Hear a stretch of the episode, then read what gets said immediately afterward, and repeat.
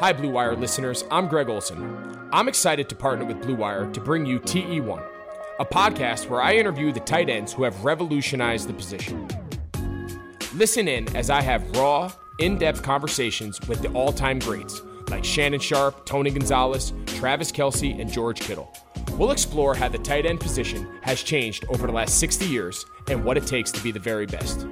Subscribe to TE1 from Blue Wire Studios today so you're ready for the August premiere.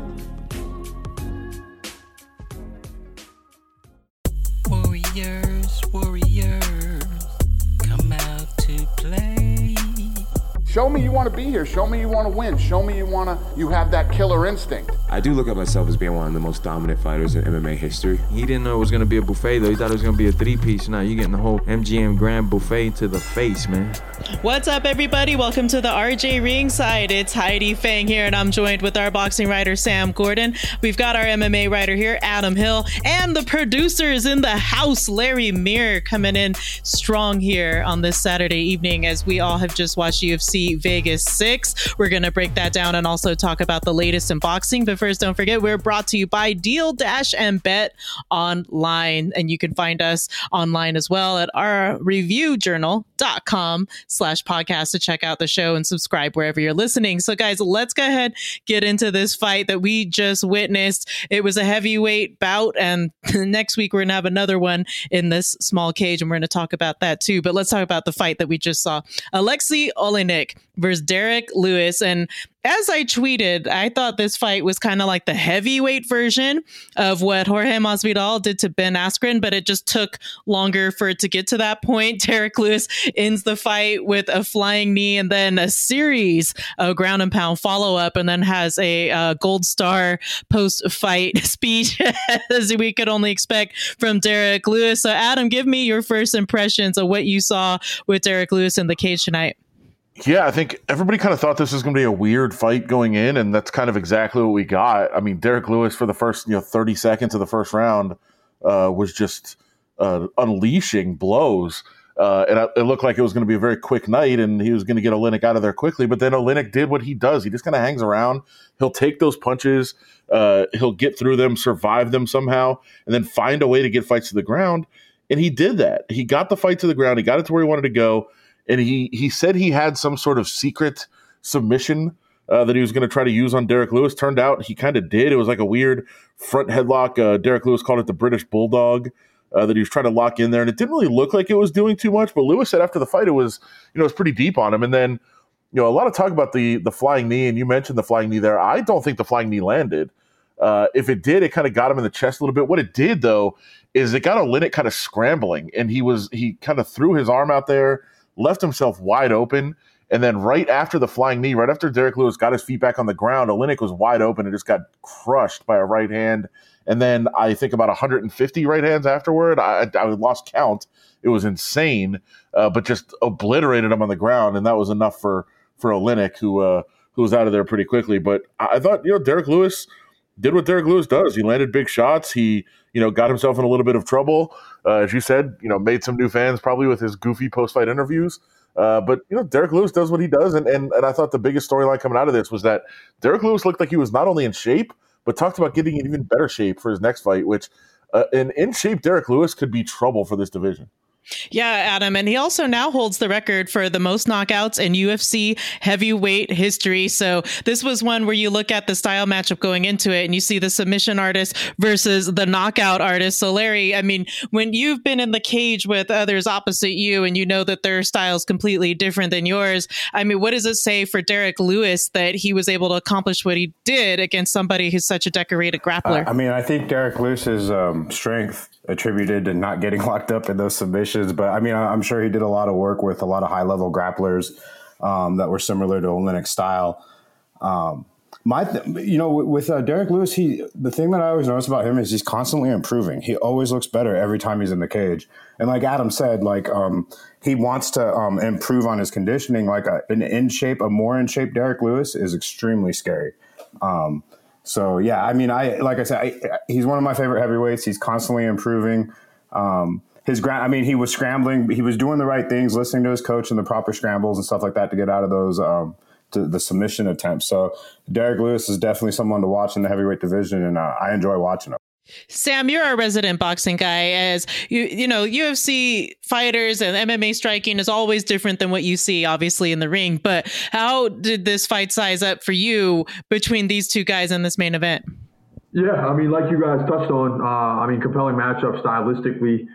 Uh, but I just thought like the power that, that's what jumped out to me is like Derrick Lewis is so powerful and so you know so explosive, explosively powerful. Like it was just it was an uncanny kind of explosion that I don't think. I mean, Oleinik, you can be ready for, but how ready can you be to you know to like Adam said when you catch a shot like that when you're exposed? I mean, I thought that that more or less was the end all be all. That set up the the, the actual finish. Um, so I mean, really, really really impressive outing, I thought, um, just from what I know. What I want to ask you guys is, you know, like you said, he's definitely a factor in this division. How far away is he from that that title shot? How close is he to that conversation? You know, I'll uh, I'll, I'll answer this by saying nobody knows. Um, and, and here's here's the biggest thing because we'll get into the the fight next week uh, between Cormier and Stipe Miocic. It, it's the settling of the, the it's the rubber match. Um, you know, guys that have both been champions. They fought twice before. They've each won one. Uh, so we'll have that settled. But man, this division is weird after that because you've got those guys fighting.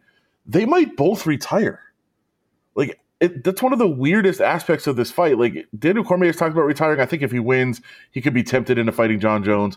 Stipe's talked about retiring because he still has his day job, which is always one of the weird stories about this sport. That you know, Stipe Miocic has been the heavyweight champion for you know multiple times now and for several years, and he still works his day job.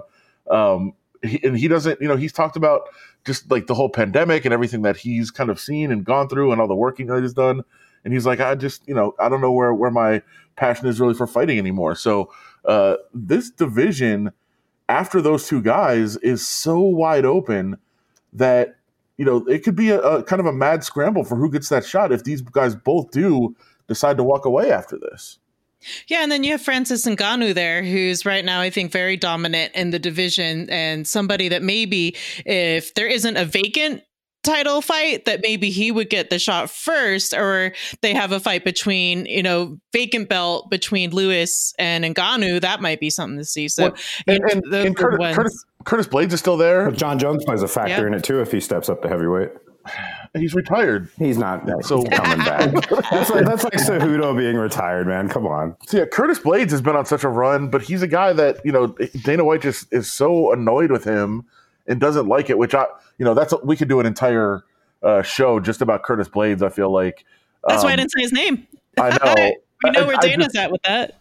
I know, but at, at the end, like the the goal of the sport is to win like you're supposed to try to win, right? Like last time I checked, it is still a sport. And you know the way that they try to sell the UFC and they try to sell um, the fact that it's hey, you got to make it make it so that people want to see you fight, or we're trying to put on entertaining shows. Like to me, I get all that, and I get that it is you know it, it is a business in the in those terms, but like the the goal of this is still to be a sport and to go win your fights. And that's all Curtis Blaydes does is win his fights. And the criticism about being boring and all these other things, like I, I get so annoyed by that. Like, do you want to have a sport or do you want to have a spectacle, like a circus? What are we trying to do here? And you know, Dana White just knocks Curtis Blaydes and knocks him, but uh, the bottom line is the guy just goes out and wins every time he's in the octagon. So uh, that's going to be an interesting factor too. Derrick Lewis, right there, as you said, with Francis Ngannou, like everybody wants to see that fight, but we've seen it. it and that was awful. Not, yeah, it did not pan out because they're both scared of each other's power Then nobody would make a move. So yeah, uh, I, I, have a feeling it could be different, but man, the, it's just such a weird division after those guys. I remember watching that fight, and I think the first thing I tweeted after like seven minutes is seeing them kind of paw it out and stand in their their stance was like, "Am I on a video game that got froze? Like the controller stuck or something?" like that's all it reminded me of was that. But let's go ahead and take a quick break right here. We'll come back, recap the co-main event as well, and we're gonna get into the boxing news as promised right here on the RJ Ringside podcast.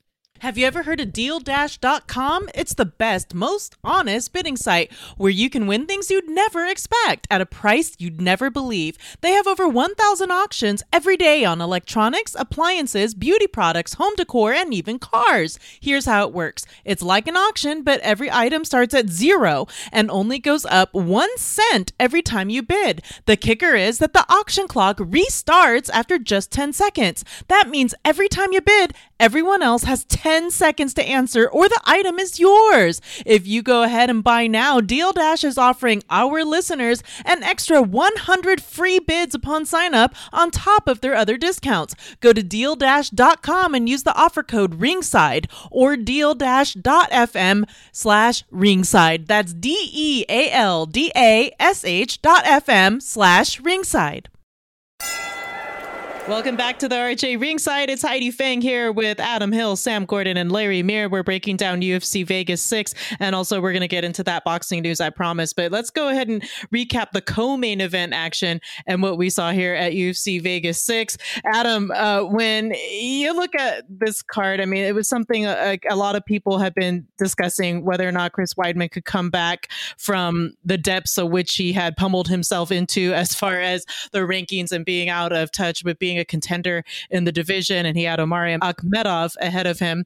And so when you finally see him pull off a win, albeit the third round, you could tell he was gassed and that he had to kind of really go back to his wrestling and just take control. And it wasn't doing much with it. But like you said earlier about Curtis Blaydes, it won him the fight and you use all you got to win the fight. So he did that effectively. And Chris Weidman's back in the win column. But what did you make of his performance? Yeah, I mean, I, I thought it was one of it was a case where Chris Weidman did not look, you know, spectacular. There's nothing, you know, that's going to blow anybody away. But you know, he's a former champion. Uh, he was a guy that was looked at as potentially being a, a, game changer in the entire sport, and then really ran into some hard times. Lost five of six. He hadn't had a win in three years. He tried to move up to light heavyweight for one fight.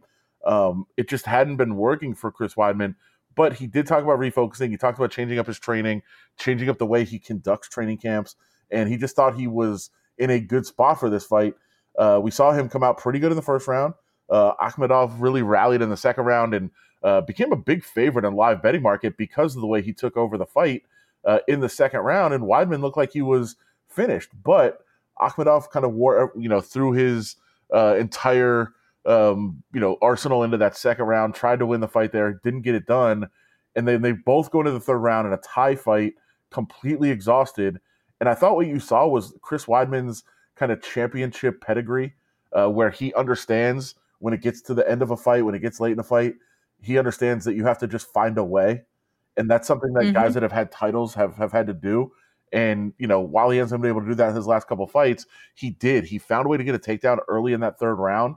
And Akhmedov was in a spot where he was just so tired, he couldn't get out of it. And even though Weidman was tired too, he didn't have to fight as much as Akhmedov did from his back. So Weidman got in just uh, the perfect position and just basically ran out the clock, but really dominated that round and showed like that he knows what it takes to be a champion. He's got that in him. He's still got it. So he's he's going to be a factor, I think, uh, a little bit at middleweight, but he's got to put a couple wins together here, and and I think he knows that he's got to get in maybe a little bit better condition uh, to to have a little more in the tank going to that third round for the next fight. For sure. So let's talk about the bonuses because neither Derrick uh, Lewis or Chris Weidman got one of those. So uh, the bonuses went to Andrew Sanchez, Kevin Holland, who had a, crazy knockout. So did Andrew Sanchez, Darren Stewart, Gavin Tucker. There were some other ones on this that I thought were pretty deserving, but nothing uh, was paid out. So maybe maybe they get there, but like Beneil Dariush and his uh, spinning knockout, uh, spinning back fist knockout of Scott Holtzman, that one was pretty impressive. Uh, Larry, which was a, a, fight on here that really impressed you tonight? Uh, what one did you get to, a chance to check out that you thought was like, wow, that that was awesome? um, I, I like the uh, Beneil Dariush one because he he looked like he didn't even want to be there. You know, like he, I mean, he uh, he did not look like uh, a focused Beneil Dariush. Like you could tell that either the weight cut was bothering him, that he was upset about that, or I mean, even after the victory, he was just kind of like you know, uh, yeah, I won it, but I'm not very happy about it. Um, can I backtrack on something about the Weidman fight? Did you guys notice that he came out looking like Yeah. Stephen Wonderboy for a second, and then he like totally resorted back to his old style? Yeah, they trained together for a long time. So I guess after you know the years that they've been together and working together, the they uh, adapt or pick up each other's. They start morphing uh, the skill sets. I just wanted to say something because like into what I, I find know. it hilarious when guys do that because they train with a guy and they try to mimic their training partner, and then it just goes to hell when they take that first shot and they just go right back to their old ways. I, I, I thought that was funny. They're also they're also family. Just to point that out, like you, they are uh, Yeah. they are in laws uh, of each other. So it make I mean it makes sense that they've trained together a little bit and maybe try to throw that into his arsenal a little. Yeah, a little paying homage to his brother-in-law inside the cage. Um, let's go ahead now and get into that news that we were talking about in the boxing world. Sam, uh, I'm going to toss the torch over to you and let you run with it because we've got a big one coming up here. Tyson Fury will go back to face Deontay Wilder for a third time. Man, uh, let's hope there's no heavy and large ornate costumes uh, worn on the walkouts this time. I mean, I did respect and love what he did there, but I think uh, that was what he attributed to part of the reason why he lost Deontay Wilder to Tyson Fury. So, Sam, take it away. What is going to happen here?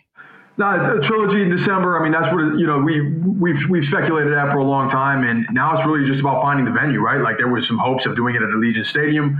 Um, Bob Arum had, had booked that venue or had reserved that date per se, and, and now, as we know, the Raiders aren't having fans. Like, how does that, you know, what kind of impact does that have? I mean, this is a fight you definitely um, would prefer not to do in, in the bubble, in Top Rank's bubble at MGM. Might might it come to that? I'm not sure. Could you space people in MGM and mainly only do it with a thousand or two thousand fans? Like, what would that mean for the atmosphere? Like, there's so many with the virus. There's still so many variables, and and ultimately, I think what's going to happen is you're going to have it's going to be some type of bubble setting.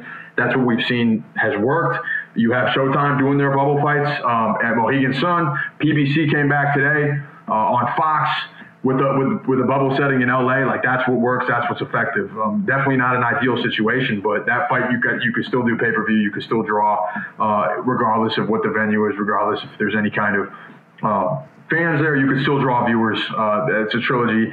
Um, I mean, I think you know it's it, it, when was the second one in February now? I mean, it's been six months. It was supposed to happen in July before the virus hit. I, there's all this speculation about Tyson Fury and Anthony Joshua. We, you know, they've supposedly agreed to to fight next year, so it, it's about time. Um, but it's just about finding out where now. Yeah, that and uh, just the fact, like, if it doesn't get settled for December, it, it'll probably be sometime in February, right? Yeah, and then you have the the, the WC WBC who wants to step in. and They're they're eager to get Dillian Whyte out there uh, against the winner of that fight, and he, he's been the mandatory WBC challenger for a while. They're, you know what's going to happen there? How does that affect the, the you know supposedly Fury Joshua or, or what could be Wilder Joshua, depending on who wins. So a lot of uh, a lot of moving parts right now, but. Um, hopefully, there's some kind of light at the end of the tunnel. I mean, this this feud's been going on for a, a really long time now, and yeah, it just um, you know, it's been a long year, long summer. It, it- it's good to have boxing back, and that's definitely one of the marquee fights that could really uh, continue to draw some some viewers and some attention to the sport. You know what's going to draw my attention is Mike Tyson and Shark Week. I don't know if you guys are into Shark Week, but I saw it the there. promo today. Are- Heidi, are you a Shark Week fan? Oh hell yeah! I love Shark What Week. What kind of dynamic do you think Mike Tyson's going to bring? Oh man, I just I don't know, but I hope he goes diving like into the water with the sharks. I, I just I want to see that. I want to see him like in a cage, like with one of those cameras on his head, and just like reacting to what he's I'm, seeing down there. I'm not participating in this conversation because I hate Shark Week. Shark Week. You're crazy. It's like it's not because the sharks are great. Like I get it. The sharks are fun. You get to watch all the sharks. I was done after the Michael Phelps thing. Like they hyped Michael Phelps against a shark for like six months, and then he fought. He swam against a vi- uh, like a virtual shark. Like give me, put me in the water and let's go. Like what are we Yeah. doing? So they're probably going to say like Mike Tyson's going to box a shark or something, and then they're going to have like a computerized shark. Like enough of this. I don't want that. He's gonna bite it. And for those who don't know Adam, like he does not like to watch anything that is made up. So he will not watch like a Sharknado, for instance, Hold on, I did watch. that wouldn't I, happen. I do like Sharknado, but I don't. Oh, I do- thought you didn't like to watch things that didn't couldn't happen in real life. So you think a Sharknado could happen in real No, life? What That- number? What number are they on now? I think they've had four. Yeah, four was the last time I was aware. Uh, of. I mean, that's any of them. That's more of a Neither am I. like I don't like things that can't happen in real life that like take themselves seriously. So like Star Wars, Star Trek, those things are they can't really happen, so I won't watch them. Like science fiction things, but things like Sharknado, which are obviously just for comedy and they're like not pretending like it could really happen. I'm in. I'm in for that. Did you cry? Did you cry at all during any Sharknadoes? No, definitely not. I laughed hysterically the whole time. So it was so stupid. It's the dumbest things ever. The ending of the first one is the most epic thing to ever happen on Shark Week. It, just, All of the yeah. endings. The endings are just great every time. One, one more bigger nonsense. oh man so sam uh, let's get back to the, the boxing news i wanted to ask you if there were anything else right now that we should be aware of like as far as big matchups anything else going on in the ring that we haven't caught up with since the last time that we spoke Yeah, I mean, I guess I guess the big one would be, um, you know, local Sean Porter uh, is going to be back back in action August 22nd in a in a um, in a title eliminator against Sebastian Formella. Um, he, I mean, last time we saw, you know, Showtime Sean was against um, Errol Spence, and, and we know what kind of we know what kind of matchup that was. That was arguably the fight of the year last year in 2019. So, you know, is is Sean Porter still a contender in this division? Um, I believe so. I believe he can still challenge for a world title. He's not in that Errol Spence um, Terence Crawford class per se, but he still is one of the top in the division, and he's going to have another chance to to prove that and, and, get back in that title conversation um, in two weeks, August 22nd. And then, and then I want to take a second, real quick. Um, Minnesota native, Minneapolis native uh, Jamal James tonight with the uh, captures the WBA interim welterweight title on that PBC card, headline the PBC card in LA with a unanimous decision over Thomas Dulorme. Uh, Minnesota, Minneapolis, stand up. Uh, this this fight was supposed to happen in the Twin Cities, uh, but uh, of course the pandemic uh, moved it. But but nonetheless, a, a big accomplishment for, for somebody from my hometown. So I just want to make sure that that, that gets its due. All right, settle, settle down, Nice. settle down, Minnesota. And and by the way, you might have seen Sean Porter last in that Errol Spence fight. Last I saw Sean Porter, he had a very choreographed Boyz II Men routine doing karaoke with friends at Aloha Kitchen. Uh, very impressive. Very impressive. I didn't know, I didn't know he had that in his bag. Oh yeah, it's uh, it's very. You know what? We're if our competitors are listening, they might give it away. We should. That's how we should cover this fight. Just right in advance of his karaoke. That's a great idea. That's a fantastic idea. Yeah. And you know, speaking of hometown guys, Adam, uh, we had a Las Vegas go into the cage, uh, Justin James, and there was a lot of hype behind him. And I just wanted to recap that fight because it's one of the guys that trains locally here at Extreme Couture, and uh, he stepped in there tonight, and he had a lot of steam riding off of his quick UFC debut, but this one didn't pan out so well for him tonight. So, uh, you know, Justin James takes a loss, but I mean, I think the fight itself he, he showed a lot of heart in there. But like I mentioned earlier, one of the people that he was fighting, that was Gavin Tuck, Gavin Tucker, got a bonus tonight for that performance. So um, yeah, what did you make of Justin James tonight, and when will he bounce back? Yeah, I mean, I you know, he's a guy who had a lot of momentum, as you said. He took you know three uh, a fight on three days' notice back in June at the Apex, the first run of fights there. Um, you know, got his big break for the UFC and took full advantage with a 41 second knockout as a big underdog. Got a bonus in that fight, so picked up some money and then uh, earned himself some more some more opportunities. And uh, that was a big opportunity for him tonight against Gavin Tucker. Just as you said, it wasn't he wasn't dominated. It wasn't like he got blown out of the fight. He got finished in the third round. Um, but I, I think certainly, you know, he, he still has a little bit uh, behind him, and he could say, okay, I got my UFC debut, I got the win, bounce back. I was, you know, able to go into a third round. I, I, got, the loss, but at least, you know, I got some more experience. I got some more time in there uh, in the cage. Remember, he only got 41 seconds in that first uh, that 1st Mhm. trip to the cage, so he's he's seen it a little bit more. He's got to experience a little bit more, and uh, I think he'll be able to build off that. But it's always tough when you lose a losing streak. I think he had five straight wins before uh, tonight, so uh, you got to deal with the loss. But he's he's lost before and, and been able to bounce back. So Uh, I think we'll see him again soon. All right, so that'll do it for us here tonight on the RJ Ringside podcast. We hope everybody here enjoyed the show. You can find us all on Twitter if you're looking for more combat sports coverage at Adam Hill LVRJ, at by Sam Gordon, and at Larry Mir, at Heidi Fang. And you can follow the show as well on the Review Journal website at reviewjournal.com slash podcast or wherever you're listening, just hit subscribe and follow along. We'll be here weekly with recaps for you guys. So make sure to keep watching and listening for our next episode. But for tonight, thanks everybody for listening.